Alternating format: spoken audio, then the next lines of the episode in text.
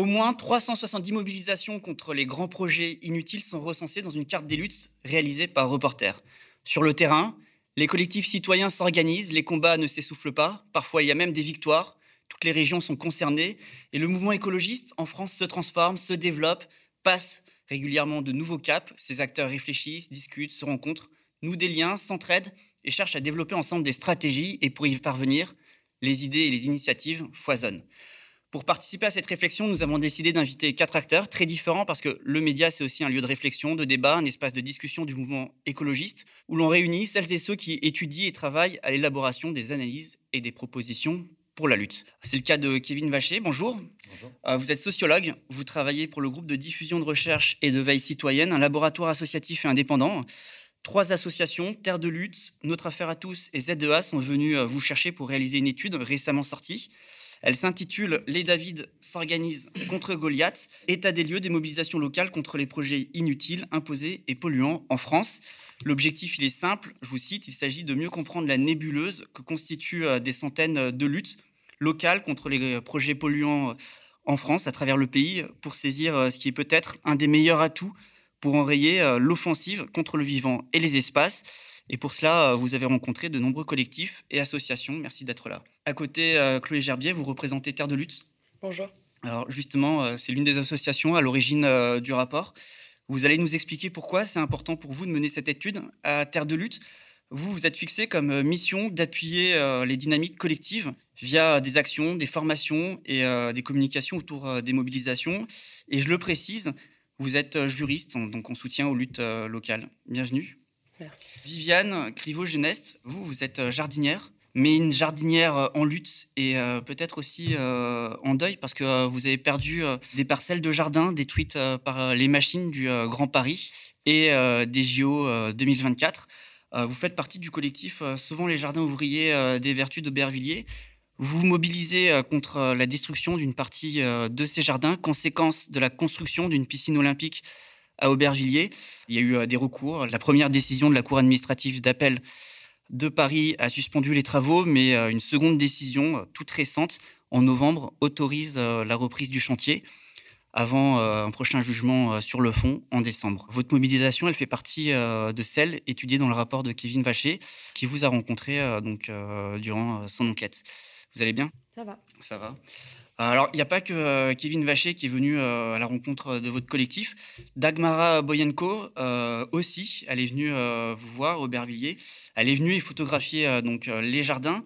Dagmara Boyenko, bonjour. Bonjour. vous êtes photographe. Vous êtes parti à la rencontre de six collectifs pour les photographier, illustrer leur combat, ce qui a abouti sur une exposition intitulée Paysage d'inégalité. D'ailleurs, durant la discussion, on va régulièrement euh, passer à l'image euh, certaines de vos photographies. On va pouvoir euh, voir donc votre travail.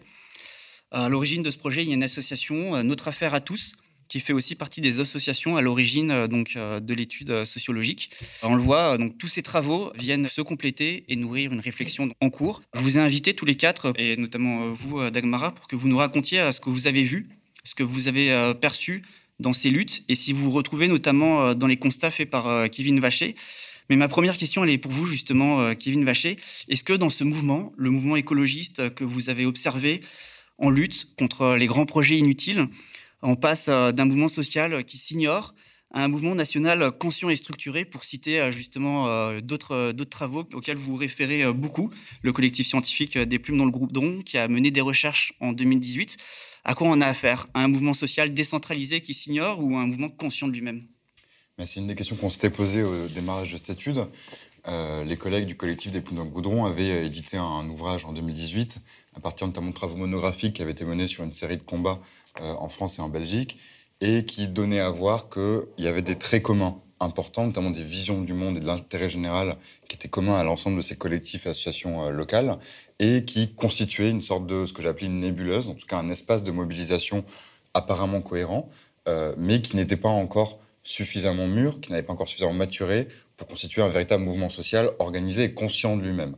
C'est quelque chose qui était en cours et on a voulu se poser la question est-ce que quelques années après la victoire euh, de l'abandon du projet Notre-Dame-des-Landes, euh, est-ce que dans une période où la prise de conscience écologiste est de plus en plus forte, avec les mouvements climat qui ont marqué les dernières années sociales et politiques en France, est-ce que ce sont des éléments qui ont permis une maturation de ces collectifs et associations Est-ce que ça a permis à ce que ce mouvement social se reconnaisse, prenne conscience de lui-même? La conclusion de l'étude, la grande conclusion qui est intéressante en termes stratégiques pour les collectifs et les associations, c'est que ce ne sont pas forcément ces facteurs-là, euh, en tout cas pas seulement ces facteurs-là, euh, qui ont permis euh, l'émergence d'un mouvement social, mais que, en effet, ce mouvement social commence à prendre conscience de lui-même et à s'organiser par lui-même. Et donc ça, on le voit à différents niveaux. Pour les citer rapidement, premièrement, ce qui est important, c'est qu'on a un discours commun qui émerge, qui, a priori, n'est pas quelque chose de nouveau, qui est une réaction très simple, très spontané, comme le sont l'émergence de ces collectifs. C'est des collectifs très spontanés qui, euh, émergent partout en France, euh, à une offensive en face de la part des aménageurs, des entreprises multinationales, des pouvoirs publics, qui est coordonnée, cohérente, contingente, qui, euh, on, le disait, a trait à la prédation des terres, de l'espace, du vivant. Donc en face, les collectifs réagissent de la même manière avec un discours d'écologie de proximité. Donc ça, c'est un premier trait commun extrêmement important.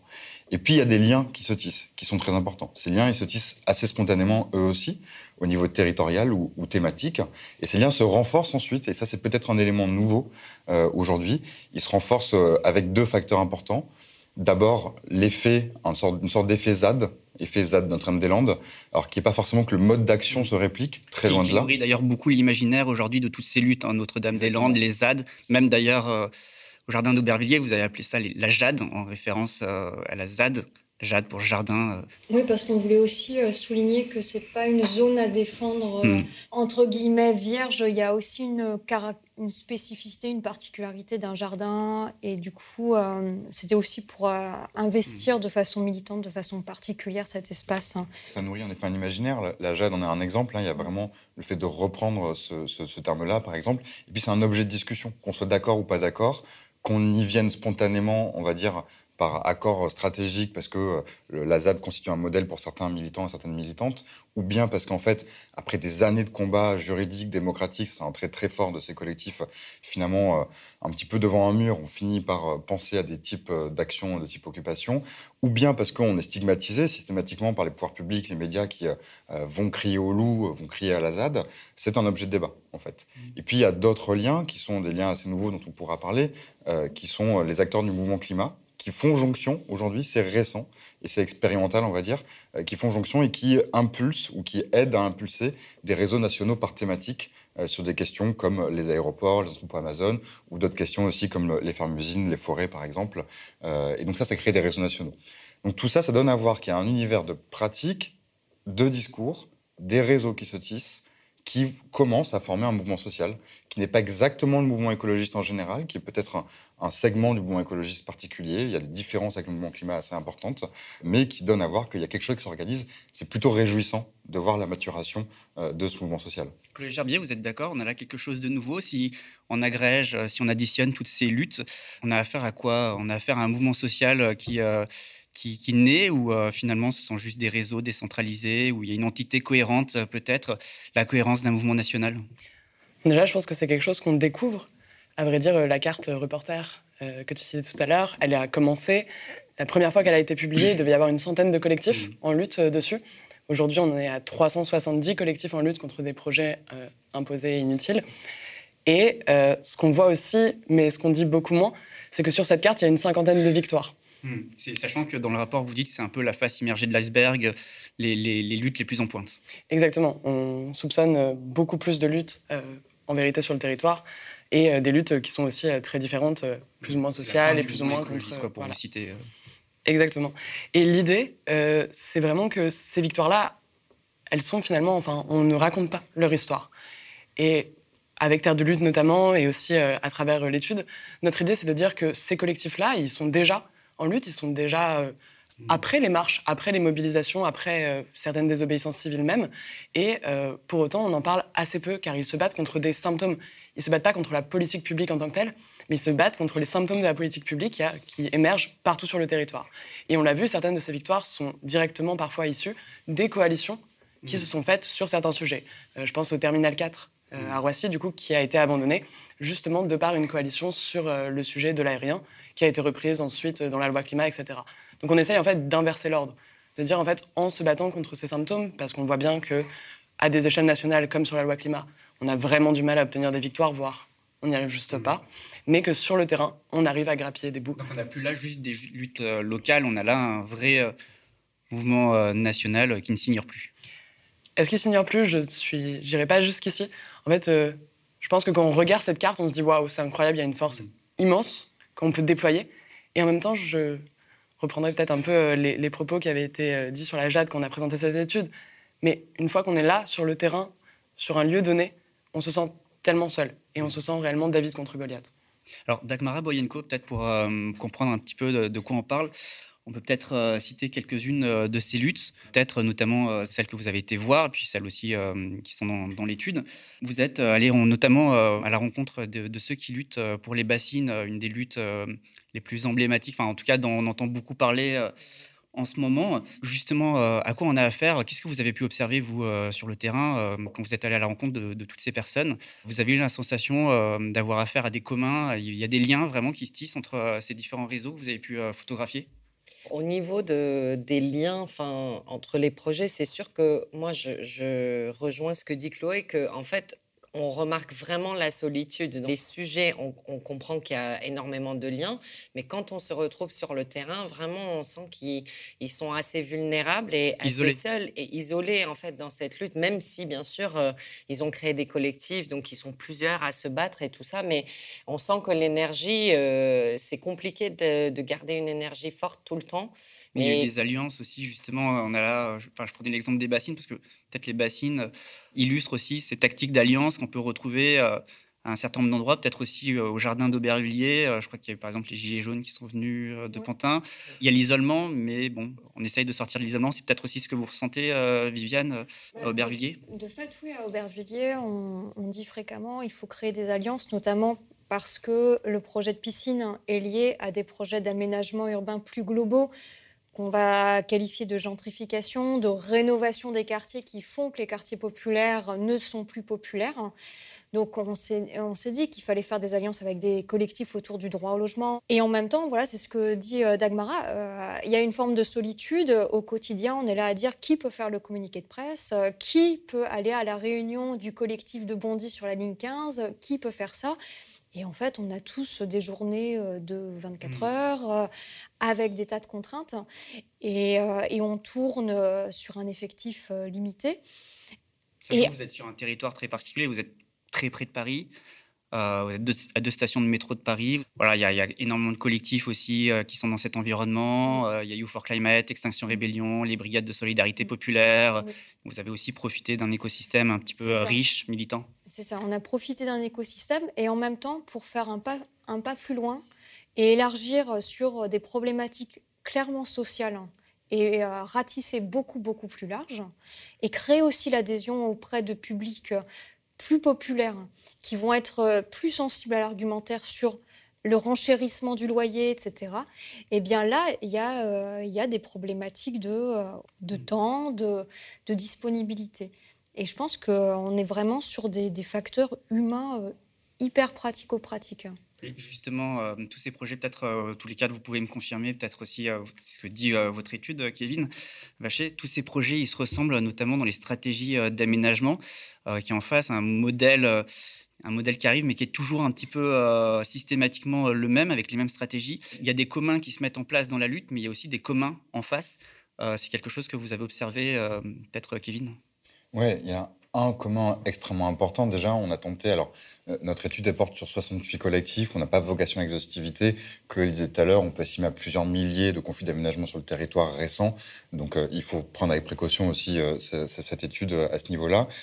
par contre, un élément dont on, observe vraiment une récurrence, c'est l'artificialisation des sols. C'est vraiment des projets, et c'est pour ça que je parle dans l'étude euh, de projets euh, qui vont contre le vivant et les espaces. Euh, c'est quelque chose vraiment de récurrent. On s'accapare les espaces au profit, en général, de multinationales. C'est un des acteurs principaux, notamment dans les territoires ruraux et les centres urbains, un peu moins dans le périurbain. mais les multinationales vraiment sont extrêmement présentes. On voit les collectivités territoriales et l'État qui s'organisent pour favoriser l'implantation. Quand l'État et les collectivités territoriales vont euh, amener, voire anticiper l'installation de zones d'aménagement concerté, parfois on ne dit même pas quelles sont les euh, entreprises multinationales qui vont euh, s'installer. Mais en tout cas, ce qui est très clair, c'est que contrairement à ce que les pouvoirs publics disent, c'est pas l'emploi des entreprises locales qui vont en profiter. Au contraire, c'est plutôt des grosses structures qui mmh. produisent de l'emploi précaire. Les collectifs le contestent d'ailleurs. Amazon, par exemple, on a Amazon, cas évidemment. Quoi. Il y a eu, des victoires récentes. Et exactement, il y a eu trois victoires récentes dans le dernier mois, je crois, euh, euh, obtenues par les collectifs. Quoi. Donc c'est important. Et puis ce qui est commun, donc, c'est l'artificialisation des sols, euh, les stratégies des aménageurs et des pouvoirs publics, l'opacité, le mensonge réellement, et la répression. La répression est vraiment quelque chose d'extrêmement puissant. La Jade l'a malheureusement vécu deux semaines après qu'on ait fait l'entretien. Euh, la Jade euh, vivait euh, un cas fort de répression. Et on a divers types de répression, des répressions policières. On l'a vécu dès le début, puisque avant même que le sujet devienne un peu sensible, voyant que le sujet montait en gamme dans la presse, on a été fiché par Publicis. Oui.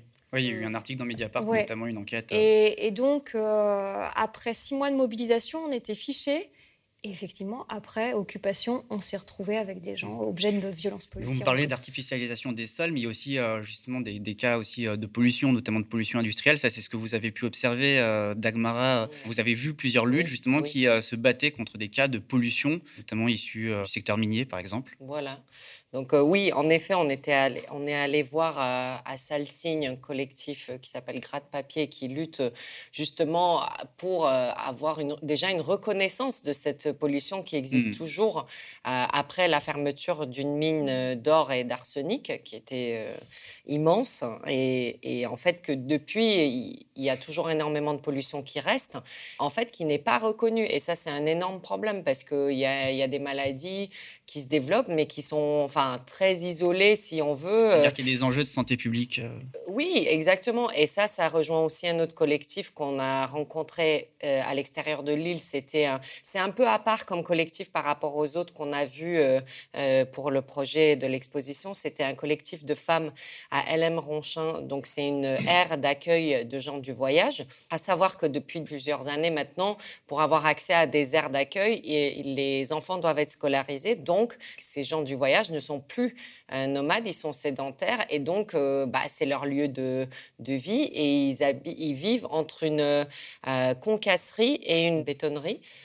donc, en fait, il y a du bruit à partir de 4 heures du matin à la bétonnerie, énormément de poussière, sans parler de l'autre côté de la concasserie où c'est que que de mmh. la poussière. En fait, il y a énormément de problèmes respiratoires et de maladies de peau. Nous, on a observé rien que trois heures sur place. Vraiment, j'avais les cheveux pleins de poussière après trois heures. Et j'avais comme un, chat dans la gorge, en fait. Euh, alors que j'y étais, mais quelques instants, quoi. Alors, si on imagine les gens qui vivent là, et, tout ça, euh, bah, ils, hmm. se battent déjà, la première chose, juste pour qu'on reconnaisse qu'il y a un problème. C'est souvent ça que, enfin, on a, on a pu constater. Et, comme euh, disait Kevin, c'est cette opacité, c'est mmh. que on essaie du coup, vous retrouvez aussi dans ce que dans ce que dit Kevin Vacher justement. Vous l'avez perçu aussi de cette manière euh, quand vous êtes allé sur le terrain, ce qu'il dit. Euh oui, par rapport à l'opacité et la répression. Alors je l'ai ressenti sur euh, deux endroits. Donc au jardin d'Aubervilliers, déjà rien que pour rentrer, nous on a on s'est fait arrêter par des vigiles qui Bien sûr, ils font leur travail, mais en fait, ils ont été envoyés là pour arrêter l'entrée de qui que ce soit. Donc, on a dû se faufiler. Mmh. Ça a été mais vraiment très stressant pour rentrer. Je n'imaginais pas que ça, que ça allait être comme ça. Je me, j'étais pas, en fait, je m'étais pas préparée à ce genre de, de situation que, euh, en me voyant avec un appareil photo, euh, limite, je me faisais verbalement agresser. Enfin, c'est à un moment donné, c'est vraiment compliqué. Hmm. Alors, Chloé Gerbier, euh, justement, quelle vision globale on peut en avoir? Parce que là, le lien peut-être qu'on peut, qu'on peut, qu'on peut faire avec toutes ces luttes, parce que Kevin Vacher vient de nous parler d'artificialisation des sols, Dagmara, vous parlez notamment des questions de pollution industrielle. Mais face à ça, dans tous les cas, ce sont des multinationales, pas des entreprises locales, ce sont euh, des pieuvres, euh, comme, euh, comme vous l'écrivez dans, dans, le rapport, Kevin Vacher. Quelle vision on peut en avoir Je pense que quand on parlait de schéma récurrent et de en fait, quelque chose qui se passe toujours un peu, il y a une forme de stratégie. En fait, derrière, tout simplement aussi, il y a des démarches juridiques. Et donc, on a réellement toujours les mêmes patterns qui sont des études d'impact. D'abord parce que ces projets, on va tenter en fait, de savoir un peu quel impact dessus. Mais évidemment, elles sont commanditées par les promoteurs. Donc, elles sont la plupart du temps, enfin, voire 99,9% du temps, en fait, elles sous-évaluent les effets. On a quand même un collectif là qui fait l'objet de l'exposition, qui est le collectif qui se bat contre l'extension de Renier 2, le centre commercial, mmh. où l'étude d'impact euh, conclut un impact positif sur la qualité de l'air du fait d'étendre le centre commercial. Parce que ils disent que bon, ça va être plus fréquenté en effet, mais le parc automobile va se renouveler, donc les voitures seront électriques, donc finalement dans 15 ans, bim, on aura gagné en qualité de l'air. Donc le projet est positif sur l'environnement, évidemment. Non mais ce que je veux dire, c'est que de toute façon, tout est biaisé. En fait, on part réellement déjà avec euh, une forme de, de retard. Ces études d'impact, en plus de ça, elles font des milliers de pages, elles sont illisibles, elles se reposent sur euh, des études qui ont été faites sur le terrain, des terrains auxquels on ne peut plus accéder, comme l'a dit Dagmara. Et donc, euh, on est vraiment sur, sur une forme de collusion en plus a posteriori de l'État. Comme on disait encore, la répression, elle ne elle vient pas de n'importe où. En fait, les autorisations environnementales, elles sont données par les préfets. Et on le voit très bien, je trouve, sur le collectif lillois des, des, femmes d'Hélène Ronchin, parce que Là, pour le coup, en fait, on, ne peut pas se dire que les pouvoirs publics ignorent la chose. En fait, une aire euh, de gens du voyage, c'est quelque chose qui est dans les plans locaux d'urbanisme, qui est acté. Donc on sait très bien qu'ils sont là. Mais en fait, sur tous les projets, c'est le cas. Et donc ces politiques publiques, ce qu'on a essayé, je pense aussi, euh, avec l'association Notre Affaire à tous dans cette, euh, dans cette exposition, c'est de montrer que les politiques publiques, en cautionnant les projets imposés et polluants, en permettant, en fait, en créant, comme tu le disais, sur les zones d'activité, les conditions pour qu'ils s'implantent, eh ben, en fait, les politiques publiques aggravent euh, encore et toujours les inégalités environnementales en créant ces projets-là. C'est notamment le cas avec les Jeux Olympiques à Aubervilliers, par exemple. Tout à fait. Et justement, du coup, euh, ça signifie euh, qu'il faut, qu'il faut quoi Nationaliser les conflits. par exemple, vous, à Aubervilliers, vous, avez beaucoup mis en avant la question des Jeux Olympiques. C'est-à-dire que dans la lutte, pour passer un cap, il faut aussi savoir s'organiser nationalement et, et, donner un enjeu qui dépasse peut-être le territoire. Oui, nous, on s'est dit que les jardins d'Aubervilliers avaient une force euh, qui était celle de pouvoir raconter une bonne histoire. Parce que là, euh, on a des gens petits qui cultivent des jardins euh, face à, ce qu'on peut construire comme un gros méchant, les Jeux olympiques. On s'est dit que à minima, notre vocation, elle aurait aussi une portée symbolique. Et c'est comme ça qu'on a construit la mobilisation. Le symbole, ça fait pas tout. Euh, là, la justice n'a pas adhéré au symbole, alors que le juge, euh, la semaine dernière, reconnaissait qu'il n'y a, pas besoin de sauna ni de salle de mmh, musculation pour apprendre à, euh, nager. Il a sorti quelques petites phrases. Donc, face à une justice qui a l'air, à titre individuel, plutôt conciliante, on se retrouve face à un système qui n'a pas les cadres pour penser l'écologie. Et donc, là, il y a quelque chose à faire ce me semble, du point de vue aussi du juridique. Euh, il faut faire bouger. mais il y a le Grand Paris aussi, quoi. Oui, et, ça aussi, on a. Euh, on le constate, mais je pense que c'est le cas dans beaucoup de luttes. On a un millefeuille d'acteurs. Et euh, tout le monde est là ah, c'est désolé, c'est pas moi, c'est l'autre. La mairie dit c'est pas moi, c'est le Grand Paris. Le Grand Paris dit c'est pas moi, c'est la Solidéo, les Jeux Olympiques. Euh, Madame Pécresse à la région dit c'est pas moi, euh, c'est le département. Et tout le monde est là à se refiler la patate chaude, euh, ce qui noie la responsabilité. En fait, il n'y a pas de responsable et donc il n'y a pas de coupable. Par contre, il y a des victimes. Il y a des victimes euh, vivant à Aubervilliers, je peux très bien, je peux témoigner que la canicule, elle fait déjà des victimes. Moi, je me suis déjà retrouvée à l'hôpital en période de forte chaleur. Parce qu'il faut, faut, préciser, c'est un territoire très bétonné, où il y a déjà très peu d'espace vert, et justement les jardins, c'était euh, l'un des rares c'est un des poumons verts d'Aubervilliers. Avec euh, le fort d'Aubervilliers de façon générale et euh, mm. notamment la cité des courtillères. oui, On est aussi sur un territoire emblématique parce qu'il représente toutes les impasses de l'urbanisme qu'on a depuis les années d'après-guerre. On s'est dit il faut bétonner, il faut densifier, etc. Et là, on voit le changement climatique arriver. il est déjà là dans ces zones ultra bétonnées. On a 1,42 m2 d'espace vert par habitant contre 12 préconisés par l'OMS.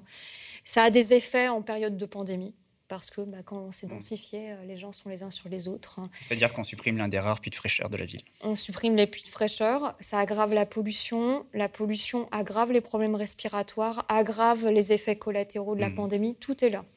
Je pense qu'en fait, euh, quand on essaye de passer à l'échelle nationale ou à l'échelle globale, euh, quand on a un projet, c'est vraiment aller chercher la politique publique derrière, en fait, hmm. qui porte ce projet-là. Et du coup, pas mal d'autres projets la plupart du temps. Et ça, évidemment, enfin, à l'échelle nationale, euh, les personnes en charge ne veulent pas qu'on fasse ça. Ça arrange très bien qu'on se batte contre des écrans de fumée, contre des politiques dont on ne sait pas qui sont responsables, etc.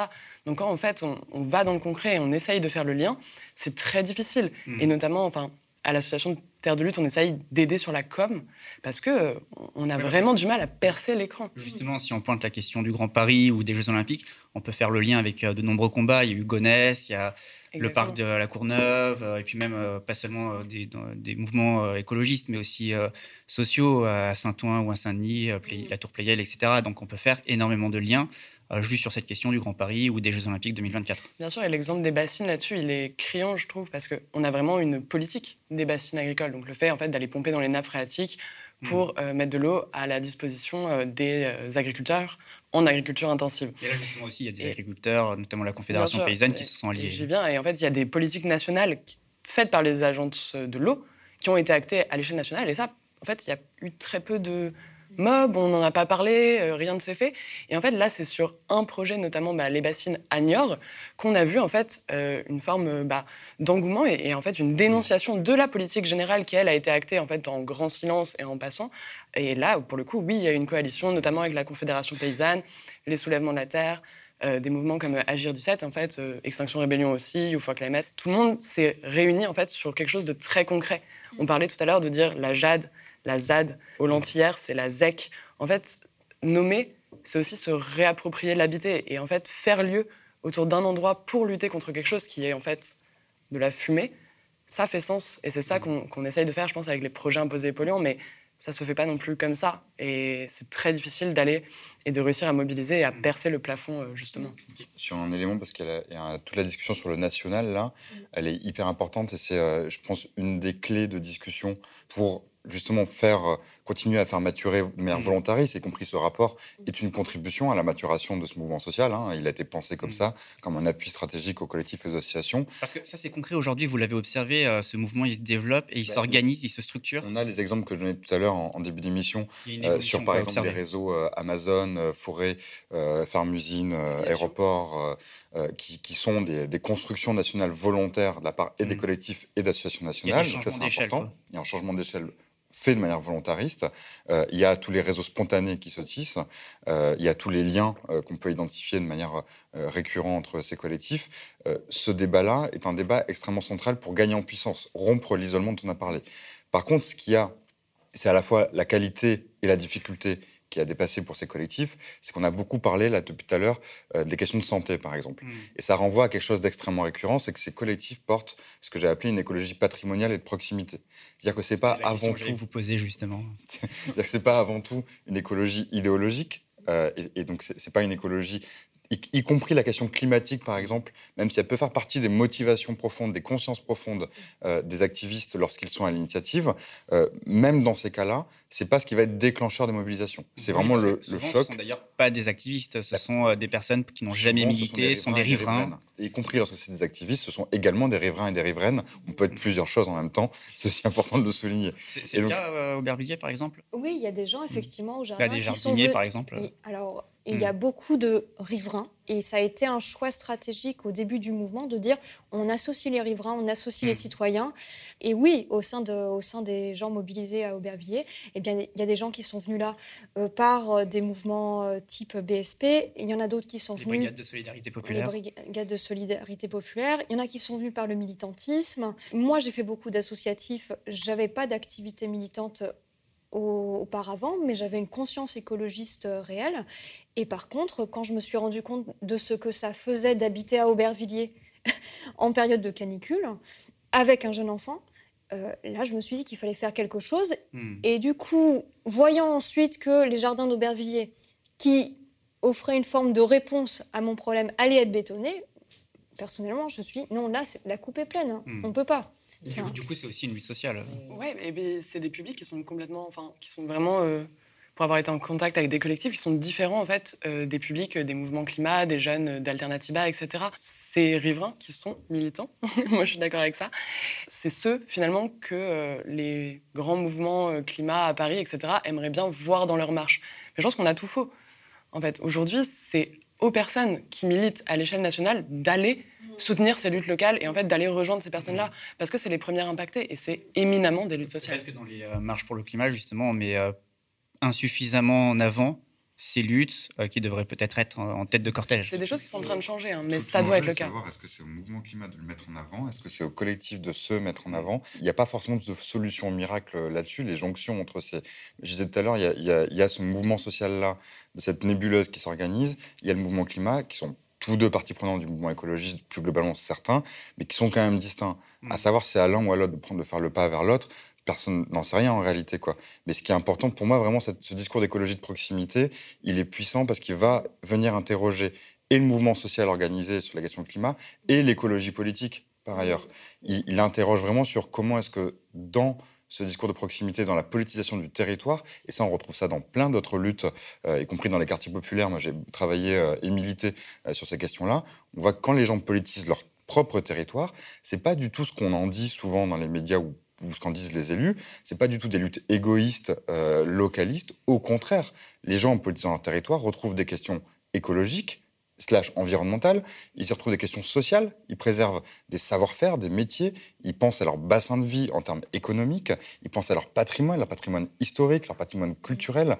C'est quelque chose qui est une excellente entrée pour penser de manière extrêmement globale. Et ça, c'est une puissance importante qu'il faut arriver à préserver. Et c'est ça le débat sur la nationalisation, comment on préserve cette puissance-là, tout en stratégiquement en arrivant à nationaliser des luttes. Je pense que la question, c'est pas l'un et l'autre. En fait, euh, réellement, c'est l'image, c'est la politique publique et son symptôme.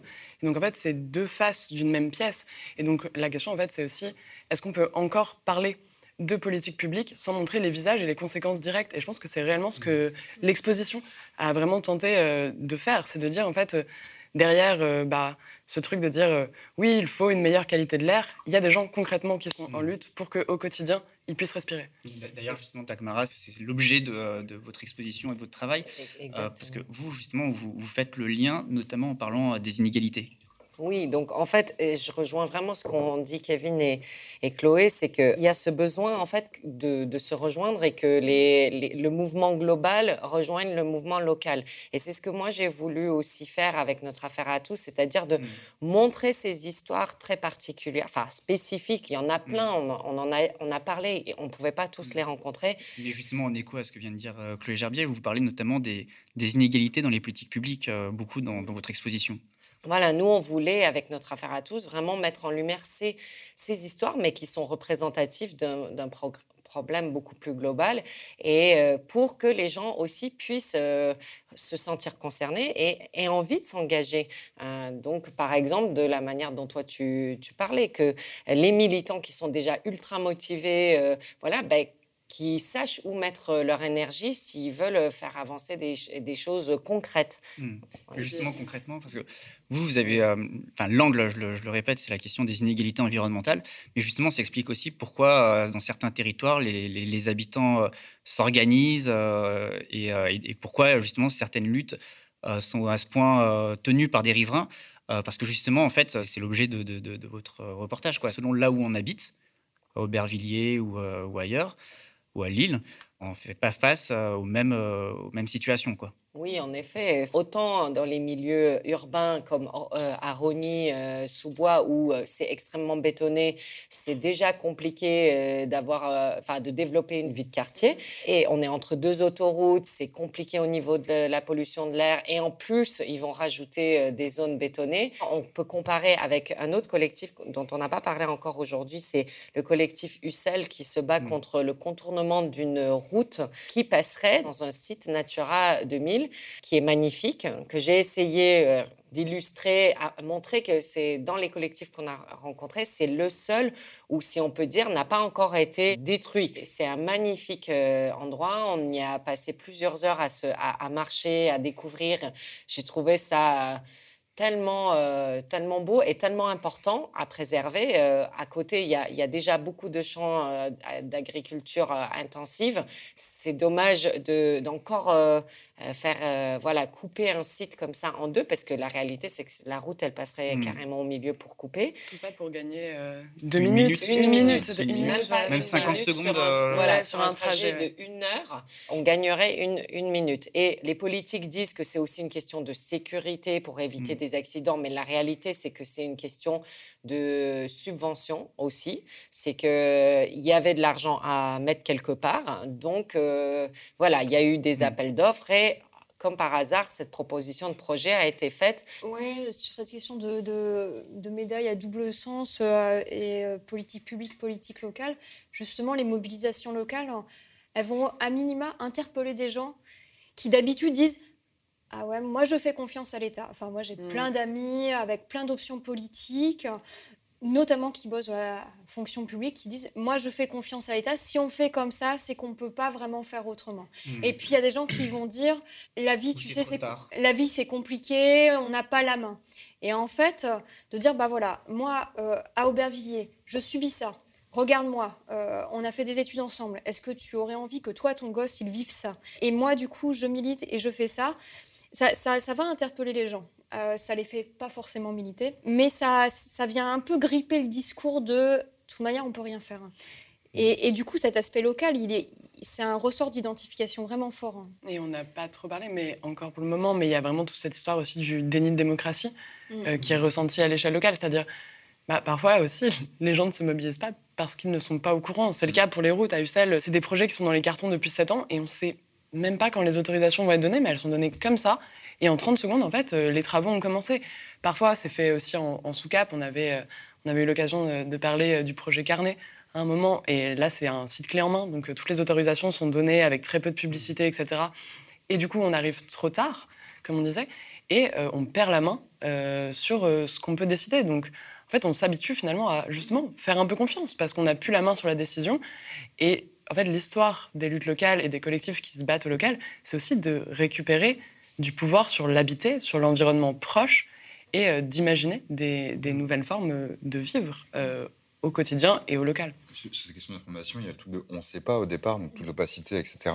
Et puis, euh, beaucoup de collectifs nous ont évoqué aussi des formes de boycott de la part des médias locaux et nationaux, qui sont très compliqués à déjouer. Alors après, les collectifs redoublent d'in- d'inventivité pour aller euh, informer, notamment par euh, des actions de happening artistique. Euh, il y a vraiment une esthétique aussi de la mobilisation que- qu'on retrouve dans beaucoup de, mouvements, de nouveaux mouvements sociaux depuis une vingtaine d'années, mais ça c'est important. Ils investissent beaucoup dans les médias alternatifs. Le travail de reporter ou de Mediapart, par exemple, est très souvent cité comme vraiment un appui très important pour faire parler et déjouer ce boycott local. Donc il y a des stratégies qui sont faites et puis des réussites quand même, parce que même si on a affaire à des collectifs qui ont des noyaux durs assez restreints, où vraiment les deux tiers sont des, des- des groupes de moins de 10 personnes hyper actives, dans les seconds cercles, euh, c'est assez intéressant de voir que c'est bien plus intégrateur avec des coalitions aussi possibles. Moi, il y a un cas que j'aime beaucoup, c'est celui du, du collectif Hors de question en Guyane, euh, où euh, l'alliance avec la communauté autochtone, les Amérindiens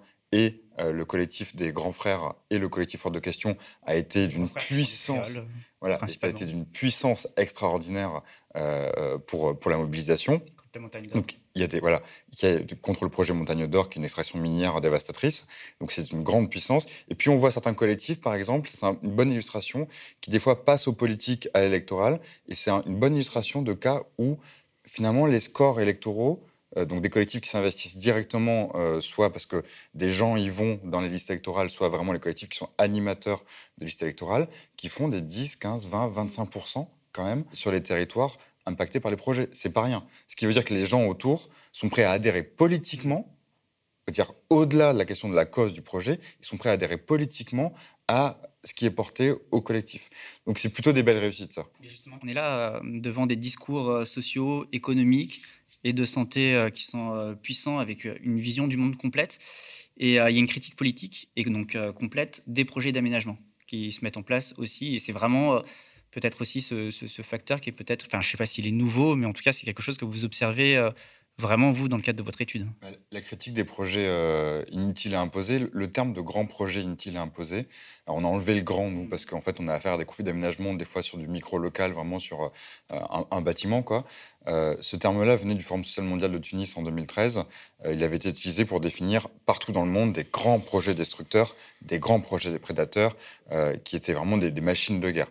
Ce terme-là n'est plus utilisé par les collectifs et ça nous dit quelque chose. Ça veut dire qu'en fait, euh, les collectifs, eux, ne, se pensent pas forcément spontanément dans le cadre d'un mouvement altermondialiste comme c'était le cas auparavant, mais on a vraiment des conflits d'aménagement, une somme de conflits d'aménagement qui sont euh, cohérents entre eux.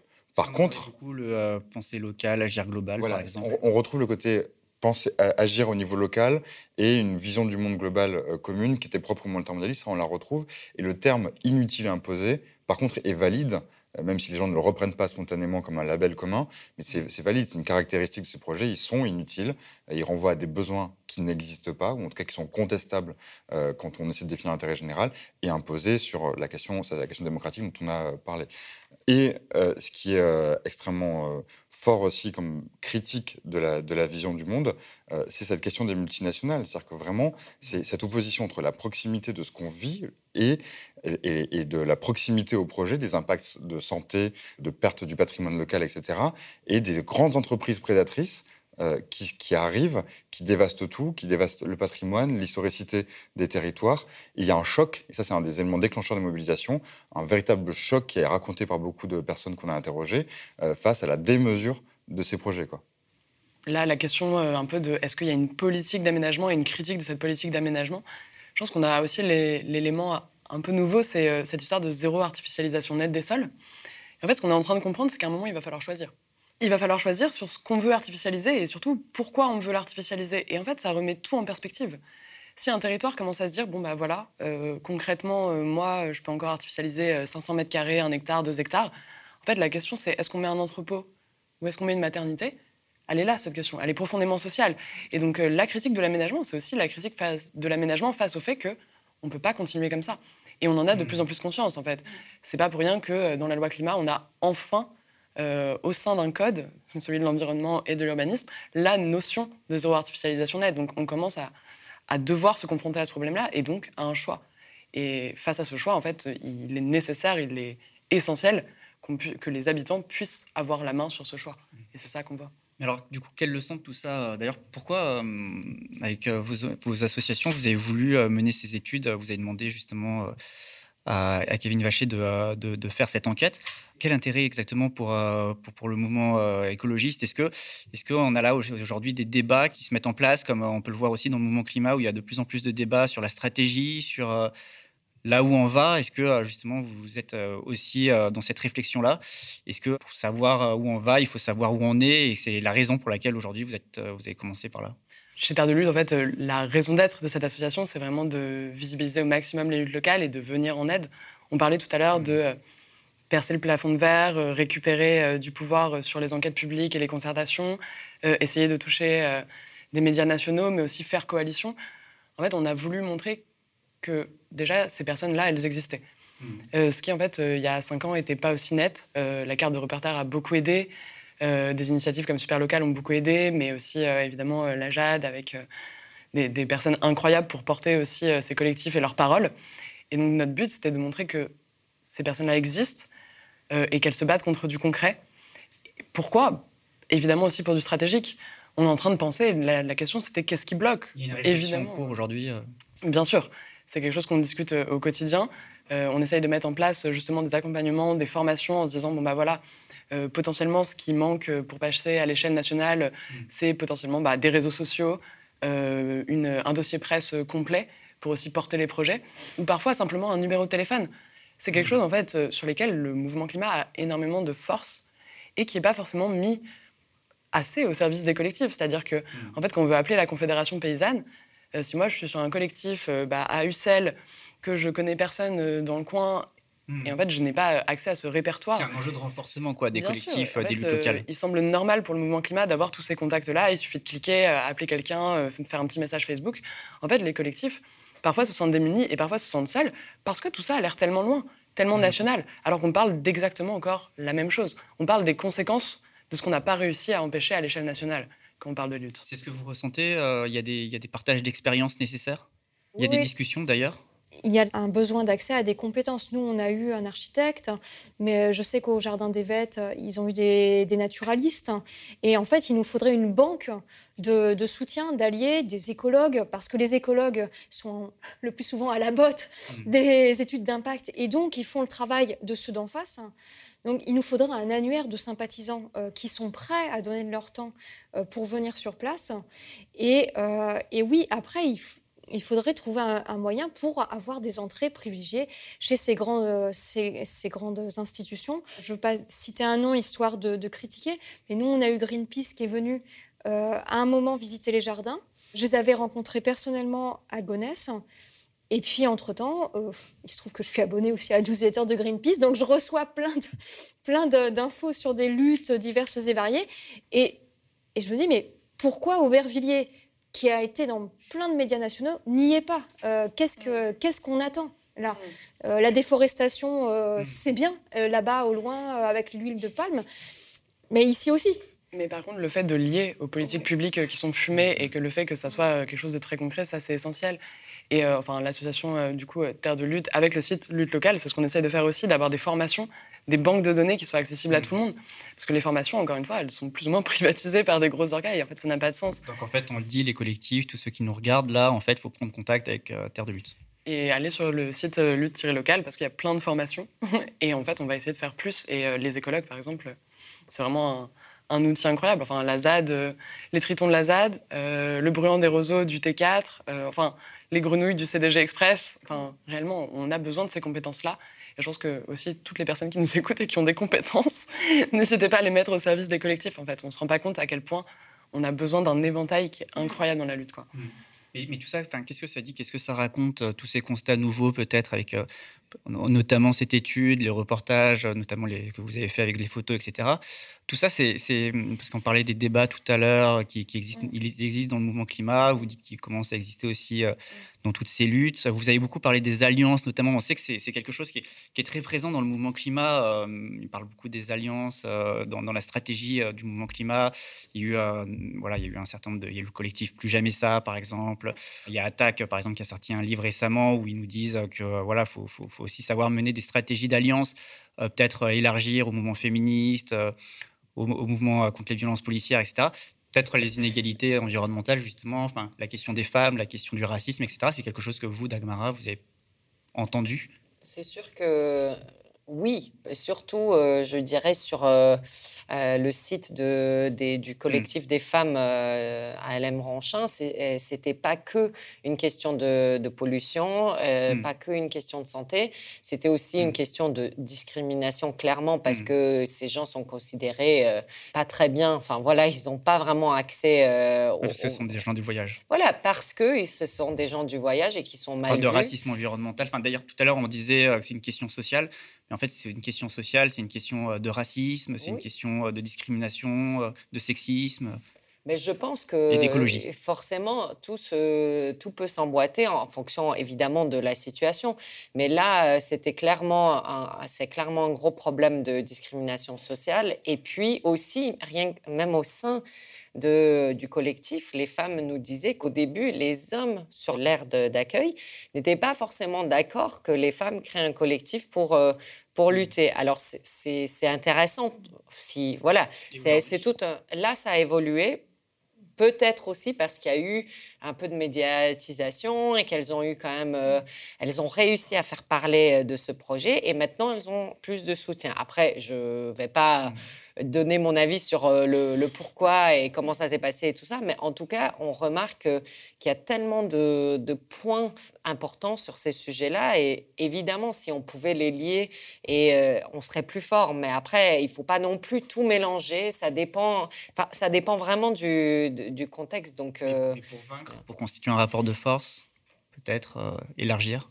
Beaucoup de collectifs ont puissent des ressources au niveau local, notamment dans des alliances On a, dans 15% des cas qu'on a étudiés, des syndicats agricoles qui sont présents, dans 12% mmh. des syndicats professionnels mmh. qui sont présents, des fois des corporations de métiers, des viticulteurs, des agriculteurs. Donc il y a des alliances entre questions sociales et questions écologiques, environnementales qui sont assez spontanées, tout simplement parce que la question du territoire fait commun. Est-ce qu'il faut surpolitiser et construire coûte que coûte des alliances c'est un débat. En tout cas, les collectifs ne le font pas forcément spontanément de manière aussi large que ce que vous évoquiez. Euh, ça pourrait en effet renforcer. Les Gilets jaunes ont été hmm. présents dans certains collectifs, par exemple, et ont été un renfort. Mmh. Alternativa qui va à la marche du comité d'AMA. les Mon Climat aussi ont été des renforts à partir de, 2018. Euh, il y a des ressources. La, question la plus importante, c'est est-ce que ça amène des ressources ou est-ce que ça affaiblit au contraire euh, des ressources? C'est ça la question clé. Moi, j'ai pas eu l'impression que ces questions d'alliance avec le féminisme, enfin, et fait l'objet de débats en fait à Aubervilliers. Le collectif, il est porté majoritairement par des femmes, euh, on peut le dire sans, sans rougir. Donc le féminisme euh, n'a pas posé question. Tout le monde était très contente de dire que oui, euh, on le portait aussi comme combat féministe. Il y avait des gens issus du mouvement LGBT, ça a été aussi porté. Enfin, à Aubervilliers, les violences policières, ça, ça fait partie du, du, quotidien aussi, donc ça ne pose pas de question. Le débat principal qu'on a eu à Aubervilliers, c'était est-ce qu'on intègre les politiques? C'est surtout ça le débat. Qui on intègre, qui on accepte, quel parti peut venir nous visiter, est-ce qu'on accepte un relais euh, sur les réseaux mmh. sociaux par des politiques? C'est là qu'il est le, débat. Et, je pense qu'il y a aussi un levier là. Dans quelle mesure les politiques sont à même de donner des gages euh, au collectif pour dire que non, c'est pas de la mmh. récupération, euh, que oui, ils vont marcher avec nous. Parce que là, maintenant, c'est ça qu'on veut. Ce hmm. C'est pas d'être porté à l'Élysée par eux, c'est que eux marchent avec nous. Hmm. Et c'est là, c'est vraiment le retour. Enfin, nous, on se détourne vraiment dans les locales d'une échelle politique nationale où on ne gagne absolument rien, ou alors euh, vraiment des miettes, pour retourner au local où on arrive à avoir des victoires. Et du coup, on voit que les politiques se, réintroduisent dans les luttes aussi par cette échelle locale. Et moi, je trouve que, en effet, ça pose question. En fait, est-ce que nos victoires, elles sont locales? Est-ce qu'ensuite elles se négocient à l'échelle nationale? En tout cas, l'horizon politique tel qu'il est aujourd'hui euh, pousse à aller vers cette échelle locale où on arrive à avoir des victoires. Mais en tout cas, on n'est pas non plus dans des stratégies d'alliance conscientes ou. Euh, ou organisées, quoi. Non, je pense que l'alliance, elle se fait autour du. peut l'être. Euh. Non, je pense que l'alliance, elle se fait réellement autour du territoire. Enfin, elle se fait de fait autour, en fait, de la préservation j'aimais bien euh, ton exemple du choc, Kevin. En fait, il y a vraiment quelque chose de viscéral. En fait, on n'est pas dans l'intellectualisation comme quand on va lutter contre une politique publique. On est dans quelque chose qui, est de l'ordre de la préservation, de la santé et de l'avenir. Et donc, euh, c'est quelque chose qui, prend au trip. On se dirige vers la fin de l'émission, mais euh, quand même, vous avez la sensation que tout est cela, que, que, le rapport de force aujourd'hui, il évolue, il change. Il y a un changement de paradigme aussi, peut-être. les luttes des écologistes aujourd'hui, elles pèsent dans la société? En tout cas, la lutte locale, euh, aujourd'hui, elle passe de plus en plus. On l'a vu avec les bassines, 3000 personnes autour d'une bassine. Hmm. Euh, Julien de Normandie qui est interpellé. Euh, il faut 1500 personnes pour faire le tour de la bassine. ça, durant l'entretien, du coup, il nous avait dit Oh là là, vous vous rendez pas compte, c'est énorme une bassine, il faudrait 1500 personnes pour faire le tour d'une bassine. Et en fait, deux mois après cet entretien, la lutte autour des bassines à Niort a tellement pris qu'on était 3000 euh, euh, autour de la bassine, donc ça semblait hallucinant à ce moment-là. Et on voit que ça arrive à l'échelle nationale. Enfin, Julien de Normandie a du coup saisi procureur contre la Confédération paysanne. Enfin, on a quelque chose qui se passe, en tout cas euh, par cette échelle locale. D'ailleurs, dans, dans, l'étude, vous dites qu'il y a une pluralité assumée, inclusive et revendiquée comme l'un des enjeux centraux. Oui, au niveau stratégique, l'une des grandes qualités de ce mouvement, c'est de faire cohabiter des gens très différents, des populations très différentes, quoi, sociologiquement en fait, quoi. Et puis de, faire cohabiter. Que vous avez observé aussi, Dalmara et de faire cohabiter des stratégies qui vont euh, de celui ou celle qui est ultra convaincu par la stratégie ZAD euh, à celui ou celle qui veut absolument faire du juridique et qui est extrêmement légaliste.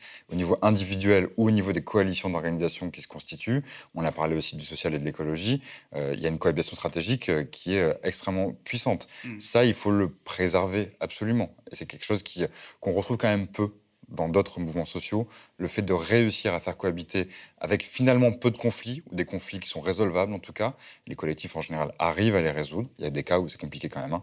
mais on retrouve peu ça dans d'autres mouvements sociaux. Euh, et, donc ça, c'est à préserver, je crois. Bon, merci en tout cas, j'espère que vous êtes optimiste. Euh, ça va Viviane, il y a de l'espoir, j'espère que Aubervilliers, vous allez gagner. On attend le fond, Au mot de la fin. Mais c'est vrai qu'ils sont en train de modifier le PLUI. Euh, et donc, à la clé, ça veut dire peut-être modifier un article qui permet de, hmm. de défendre les jardins. Donc, ouais. Merci à tous les quatre. J'espère en tout cas que toutes ces discussions et ces réflexions, elles aideront les luttes et pourront matériellement se concrétiser, notamment pour tous ceux qui, qui nous regardent et qui luttent dans des collectifs ou en tout cas localement. qu'on verra quelque chose de nouveau aussi pour gagner, parce qu'il y a urgence. Je le rappelle avant de partir d'Agmara Boyenko, il y a un site pour voir vos photographies et l'exposition en ligne. C'est paysage-d'inégalité.fr. Euh, le lien euh, s'affiche à l'écran. Il y a des explications qui accompagnent euh, les photos. C'est très intéressant et ça permet de, beaucoup mieux comprendre les enjeux de toutes ces luttes locales. Je, rappelle, vous êtes allé rencontrer à la rencontre de six collectifs différents dans, le pays. Je vous invite donc à aller voir. Vous allez partir exposer dans différentes villes d'Agmara d'ailleurs. C'est l'objectif. On est en, pleine recherche et création de dossiers de candidature pour des lieux un peu à Paris encore, mais surtout en extérieur, mais aussi ailleurs en France. Donc, euh, s'il y a des gens qui nous regardent, qui ont des contacts, enfin, par exemple des mairies ou des jardins, on est, hmm. euh, notre objectif, c'est de faire euh, découvrir ces, projets au, grand public. Donc, pas hmm. qu'aux personnes qui sont déjà intéressées et engagées, mais vraiment le maximum de personnes. Et c'est pour ça qu'on fait le choix aussi d'exposer dans des lieux publics autant que possible. Pour en parler, notamment parler des inégalités environnementales. Euh, en tout cas, super. Euh, je vous conseille tous d'aller voir euh, ces expositions. Merci. Je le rappelle aussi, donc, Kevin Vacher, vous êtes le rédacteur de, cette étude. Les David s'organisent contre Goliath, état des lieux des mobilisations locales contre les projets inutiles, imposés et polluants en France. On peut aller le voir sur Internet, on peut le consulter. Oui, on peut le consulter sur le site lutte-local.fr au pluriel. Et on pourra aussi découvrir la boîte à outils euh, qui a été recensée par euh, Z2A, Notre Affaire à tous et Terre de Lutte, avec euh, un petit peu toutes les ressources juridiques, démocratiques, comment se mobiliser, les ressources stratégiques mises à disposition des collectifs et des associations pour pouvoir se mobiliser et gagner. Et je le rappelle justement, euh, Terre de lutte, euh, les collectifs euh, qui, qui, qui, qui se battent aujourd'hui peuvent du coup vous contacter pour essayer aussi d'obtenir du soutien. Je vous remercie tous les quatre. encore bon courage, Viviane. J'espère que ça va aboutir sur du positif. Une dernière chose pour tous ceux qui aiment nous écouter plutôt que nous regarder, vous pouvez retrouver toutes ces discussions également en podcast, donc sur toutes les plateformes d'écoute. Merci encore tous les quatre d'être venus sur le plateau du Média. Merci.